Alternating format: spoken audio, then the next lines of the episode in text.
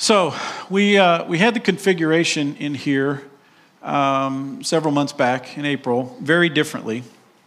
Um, and we had a Seder. How many of you were able to be a part of that? Okay. And, and we relived what um, the Jewish people had practiced um, since after their freedom in Egypt, from Egypt. Um, and yet the Seder is a, a little bit different. Um, we're going to talk about that somewhat. But this day in the life of Jesus that we're going to talk about, and we're going to receive communion together here in, in just a bit. Um, but this is, this is about focusing on a unique reminder. Um, it could be argued that actually the, the Passover started um, prior to the Exodus, um, as the people of God were commanded to eat this Passover lamb. But from that point on, during the 40 years that they were in the desert, although it was observed by some in, in some ways, um, the Passover lamb was not offered again for another 39 years after they entered the land. And, and, though, and though some will say the reason for not observing with the offering of the Passover lamb was because God didn't ask for it. In fact, if you read some of the history and some of the rabbis, that's what they will say. God did not ask us to do that, so we didn't want to impose on him in any way. Um, some will say that they missed an opportunity as a nation, as a people, to show God that they were really interested that they were really on board with the way in which he had led them and, and what he had done. And, and they were invested in the commands of God. They were even excited to keep them and, and to prove that by expressing a, a desire to honor God with offering this Passover lamb each year, it would be um, kind of taking the initiative in some ways. Many years later, we find that the Passover was not observed at all from the time of Samuel until Josiah became king. In fact, in 2 Kings, it says this in chapter 23 Then the king commanded all the people, saying, Celebrate the Passover to the Lord your God, as it is written in this book of the covenant. Surely such a Passover has not been celebrated from the days of the judges who judged Israel, nor in all of the days of the kings of Israel and of the kings of Judah but in the 18th year of King Josiah, this Passover was observed to the Lord in Jerusalem.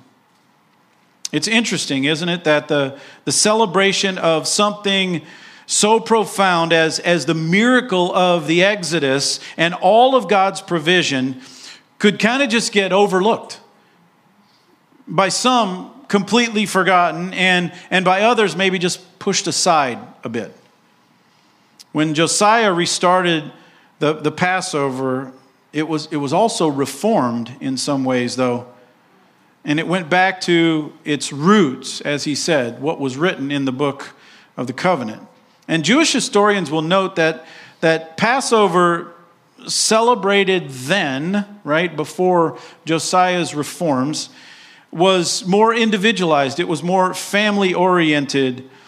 Um, more as a, a collective of, of just the people. And, and this, this meant that as Josiah began to reform it, it became more focused on the, the, corporate celebration of the, of the nation. The temple was involved, and, and even pilgrimage to the temple for the time of the Passover and the celebration. And, and even as it came about, there, there were a couple of celebrations that were kind of blended together. So there's a lot going on with the Passover. And I know sometimes when we view the Seder, we think, okay, that's, that's exactly the way the Jews celebrated it from their coming out of uh, Egypt forward. And yet, that's not accurate. But because of this refocus, some of the, the modern day Passover celebration for the Jews and for the Jewish people had to change. Because as Josiah reformed it and it became a little bit centered on the temple, when the temple was destroyed, what do you do now? Right? When there was no longer a place to offer the sacrifice necessary to fulfill the commands of God. This is, this is where we see the Seder then becoming a, a focal point. Seder in Hebrew actually means order. So there, there was to be a specific order given, and it, and it evolved over time. Um, specific order given to what the celebration would look like, what would be done in that time, what songs would be sung, what things would be read. Um, as they, they took this time in this remembrance meal. The parts that we went over, if you remember, was at first a blessing over the fruit of the vine, and sanctification was in view. And then there was the ritual washing of hands, purification. And then there was eating the greens dipped in salt water to represent the tears, and then raising up and breaking the, the middle matzah. Remember, there were several matzahs there.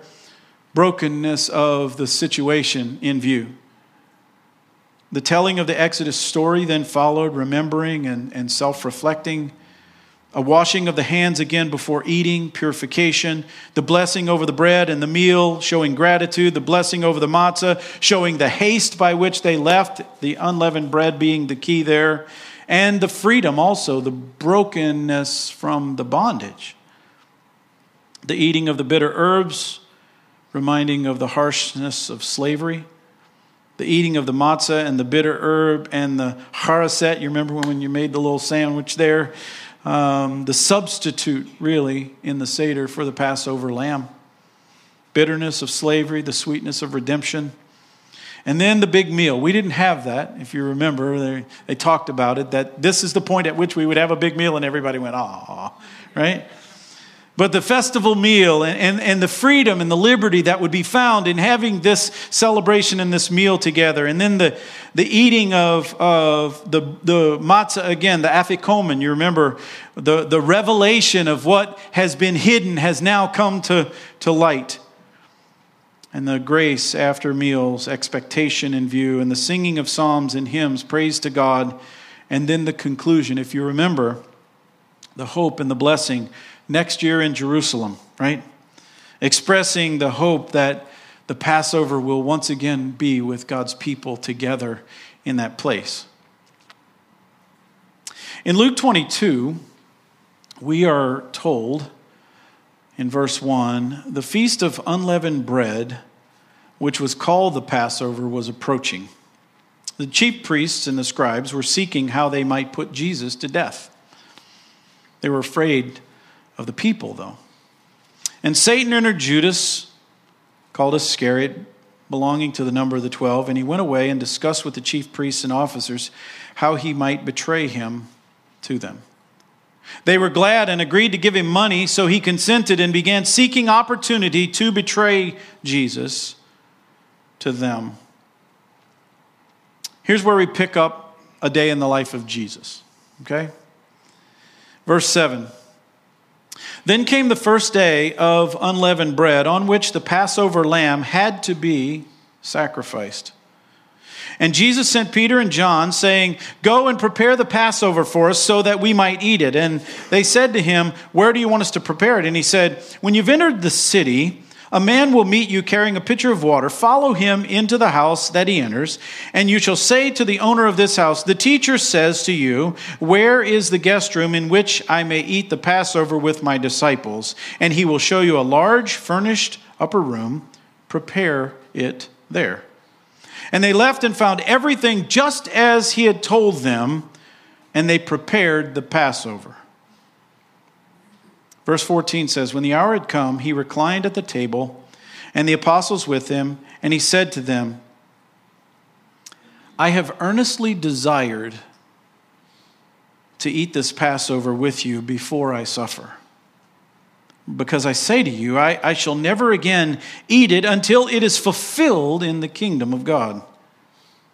And when he had taken a cup and given thanks, he said, Take this and share it amongst yourselves. For I say to you, I will not drink of the fruit of the vine from now on until the kingdom of God comes. And when he had taken some bread and he had given thanks, he broke it and gave it to them, saying, This is my body, which is given for you. Do this in remembrance of me.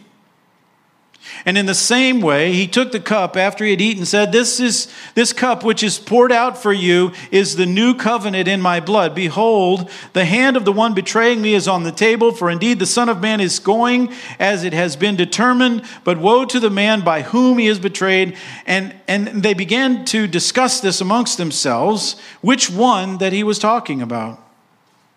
So after this picture, you've got the picture, right? They're all sitting around a table in a room that's been furnished that Jesus had told them would be, and they've, they've got all the things of the Passover there, including the, the, the, the meal stuff and, and all of those things. And after this, he dealt with some things with the disciples, some disputes among them about who would be the greatest. Seems like a perfect time to be concerned about yourself, right? Then he dealt with Peter's lack of understanding about what was going to happen and how Peter would react and, and the cost to Peter personally. Remember what Peter said? Oh no, I'm going to, right? Lots of things going on. It concludes in verse 39 He came out and proceeded, as was his custom, to the Mount of Olives, and the disciples also followed him. Remember, we talked about that a few weeks ago, how he would get away and he had things that he would do on an ongoing basis. Mark says they sang as they went out. So, Jesus, in history, right, in this moment of time, in history, Jesus was in the middle of what had been done before and up to his moment by Josiah. All of the reforms, all of the things that brought people into Jerusalem, to the temple, to express to God all of the things that they were going to express during this Passover. He was in the middle of that and the destruction of the temple that would take place, that would change everything and start a process by which there would be order needed to be brought into this Passover time so that people could understand no, we don't have a lamb. We have to take matzah and stick it, you know, make a sandwich out of it with some other stuff. So Jesus is in, in that time, and, and what he does in this moment of time was very unique. It was, it was meant to be a unique reminder. And, and it would be a unique reminder to all those who would believe that he is the Messiah and all those who would follow him. It wasn't that they couldn't celebrate the reality of the Exodus. It wasn't that that was a bad thing. It wasn't that they were not going to be able to participate in the future after the temple is destroyed in the order that would become the Seder. It wasn't that.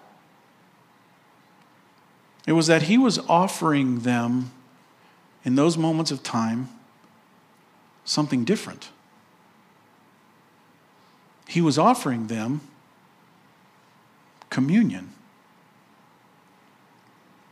the opportunity to share in a closeness, in a unity, to share in a most intimate fellowship with Him. The, the practice of communion is common in the Christian church. We, we receive communion in, in the form of bread and juice, and we follow the command given by Jesus the simple definition of communion is an act or time of sharing in intimate fellowship. Now, think about this for a second. An act or time of sharing in intimate fellowship.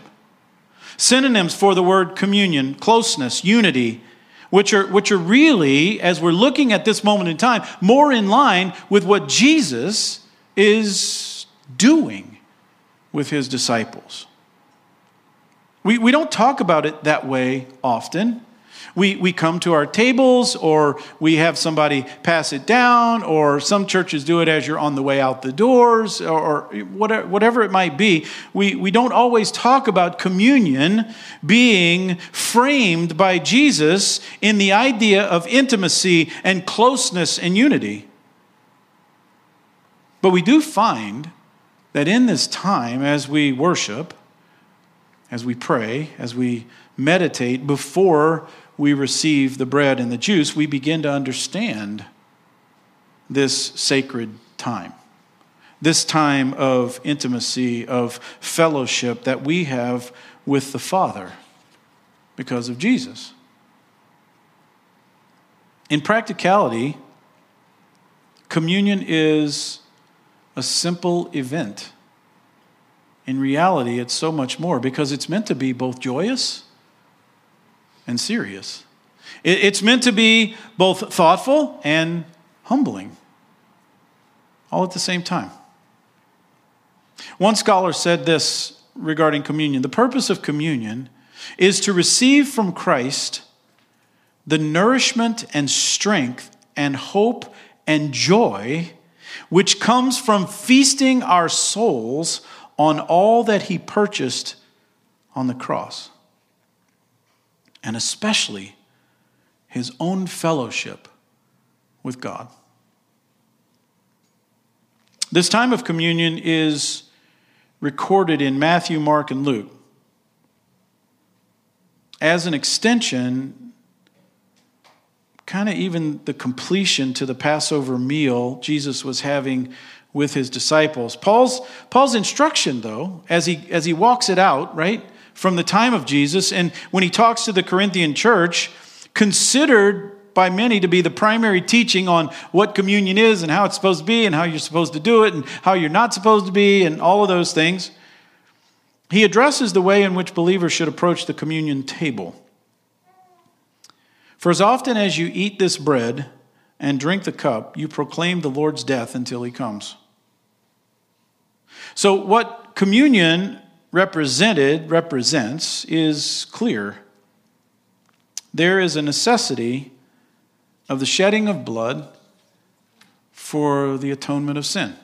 In the Old Testament, the life of the animal redeemed the life of the sinner and, and made a way for forgiveness of sins in those moments to take place so that it was possible in those moments for the people to be restored to right standing before God as a result of the sacrifice. The connection was clear with the sacrifice of Jesus on the cross. So they could, they could make that connection, right? They, they, could, they could see, okay, sacrifice, sacrifice, those kind of things. As, as Paul would explain it later in his second letter to the church in Corinth. He made him who knew no sin to be sin on our behalf so that we might become the righteousness of God. So, so now all of these things are kind of flowing and coming together. The breaking of the bread in the Passover meal served as a reminder, in the Seder at least, of the brokenness that was the people. And later, as it's blessed in the Seder and broken again, it, it reminded them of the hasty exodus because the bread was, you know, nothing to rise and they didn't have any time. And then also it reminded them that their slavery was broken. There was freedom there. So there was, there's a lot of symbolism in the things that go on. What let them know that what Jesus was doing in that moment of time when they were at this meal together and, and, and that things were changing is when he said, as he broke the bread, This is my body given for you. Now, I was telling somebody this morning, I, I sat down kind of in, in that scenario in my mind. And I'm thinking as these disciples would have thought, and, and even the practice of the Passover and all of the elements that they have from Josiah and the, the temple and all of these things that are going on in this Passover meal, there would have been no zero context for them to understand the statement that he was giving. This is my body, which is given for you. Had no place in the Passover meal no reference for them to make to the statement. They knew that a lamb would die, and they knew that the meal was based on that lamb, and they knew the shedding of blood. They knew all of those things. When the, when the bread was broken, the people of Israel, these disciples, they would associate it with their deliverance from Egypt for sure. But here, it would only be later that they would understand that as Jesus' body was broken and Jesus' death came about, it brought about redemption, it brought about salvation.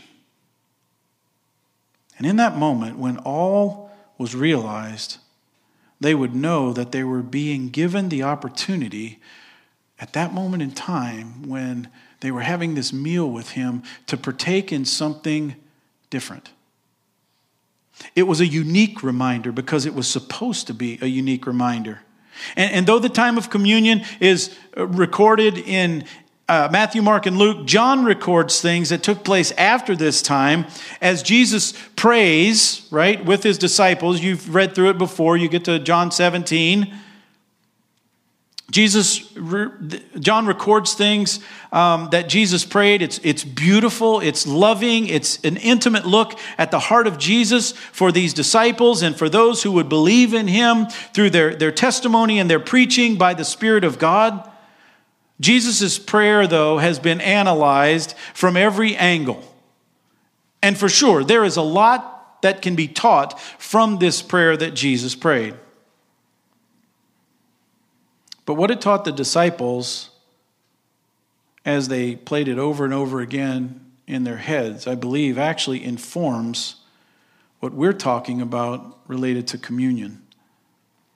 You see, if we, if we believe that communion is not simply the Passover meal made simple, right? You can do it in five minutes or less. And, and, and much like the Passover, communion can be either taken lightly or even forgotten all about, or, or done in a manner so ordered, Seder, so ordered, so routine, so repetitive that it can be done without any true connection or purpose, then we've missed the reality that Jesus gave as this unique reminder so that in it there would be an opportunity to revisit over and over as often. Like we said last week, how many times does something have to be done for it to be often? Over and over as you eat this bread and drink this cup to experience the intimacy, the closeness, the unity he prayed for on that night before he rescued the world from the power of sin. His prayer in that moment of time. And you can read it again. His prayer in that moment of time was about communion. It was about intimacy. It was about closeness. It was about unity. Listen to, as I read, just excerpts from this prayer. Holy Father, keep them in your name, the name which you have given me, that they may be one even as we are. Communion. I don't ask you to take them out of the world, but keep them from the evil one. Sanctify them in the truth. Your word is truth. I, I, do not ask on behalf of these alone, but for all who will believe in me through their word, that they may be one, all of them, even as you, Father, are in me, and I am in you, that they also may be in us. Communion. The glory which you have given me, I have given to them, that they may be one, just as we are one, I in them and you in me, that they may be perfected in unity. So that the world may know that you sent me and loved them even as you have loved me. Communion, intimacy, closeness, unity. I have made your name known to them and will make it known, so that the love with which you loved me may be in them and I in them. Imagine yourself in that moment, after everything is said and done, and you're coming back with a group of believers, and you're not celebrating the Passover, right? Because that's celebrated at a specific time. No, you're, you're coming back together as often as you desire to remember Jesus. And what you're not doing is, is you're not taking Passover light because that's not what he offered. What you have been offered is communion. What you have been offered is a, is a oneness in Jesus with the Father by the Spirit. You've been offered a, a closeness, a unity, an intimacy Can you hear the passion in Jesus in just those few lines from his prayer? Can you hear that closeness, that intimacy, that unity? When Paul would later reference the cup and the bread to the Corinthian church, and the context is a little bit different, so I'm not pulling it out of context to, to mess it up, but I, I just want you to hear what Paul is saying in this moment of time about this. Is not the cup of blessing which we bless a sharing in the blood of Christ? Is not the bread which we break a sharing in the body of Christ? Since there is one bread, we who are many are one body, for we all partake of one bread. The word that Paul uses there for the sharing in this blood and the sharing in this body was the word koinonia a word forever associated for the rest of the time that people will be on the planet from the first century on, a word associated with fellowship, a word associated with participation, a word associated with now communion. It's part of the relationship of those who are part of the Lord's church. The Last Supper Jesus shares with his disciples is significant for a lot of reasons. There are many takeaways from it. But with it, Jesus places an importance on true fellowship. Jesus emphasizes gathering together and enjoying a meal and encouraging other believers in true fellowship in Him. Jesus invites those who are his followers into a partnership with the Father and with the Spirit. Jesus offers the provision of, as the author I said earlier, true nourishment and strength and hope and joy, a feasting of our souls on all that he purchased on the cross, fellowship with God.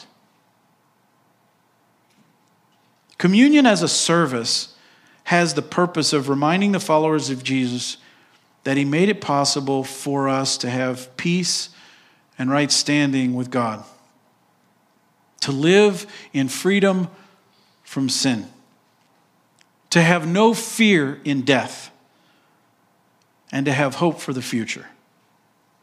Communion as part of a service is a very simple act. It's, it's just coming up to the table, it's just taking the juice and the bread.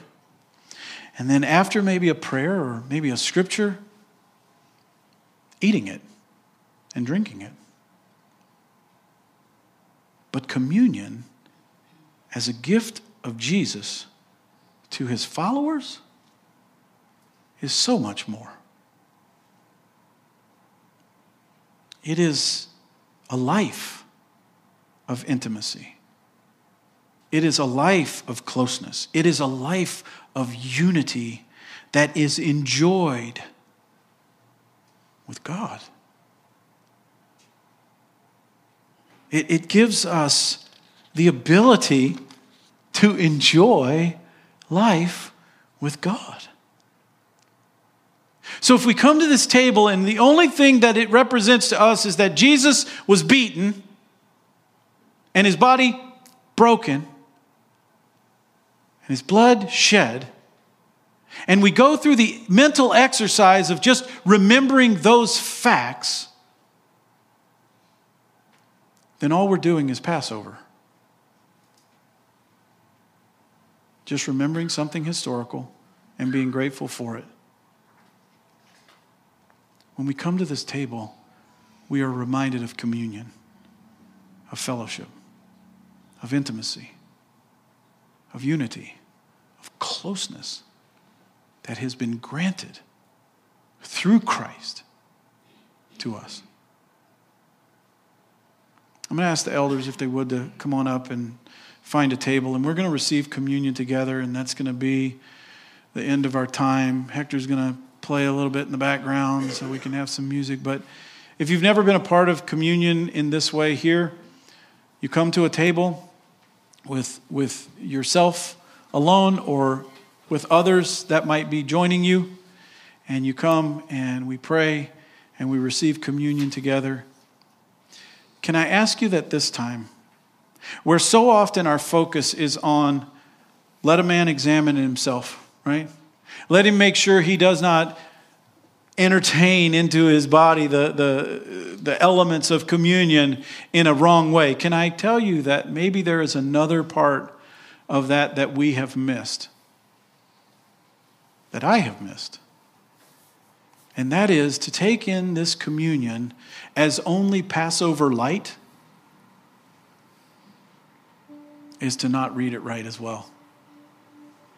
But to understand that what has gone on and what is represented in this moment of time is an opportunity to once again remember that I can be walking out this door and speaking with my Heavenly Father. That I can be driving in my car and the Spirit of God can so overwhelm me with the presence of God that I pull over to the side because I can't see anymore because I'm crying. Or that I can be in a house with a 40 year old guy under the bed and I can walk into that house and into that moment with the strength and the power of God. Communion. It's the offer of that life. That life. Intimacy, closeness, unity with God. And then when we walk away from this table, it gives us the opportunity to do it with each other. Right? So if you want to take a moment, do that. If you're ready, find a table and we will receive together.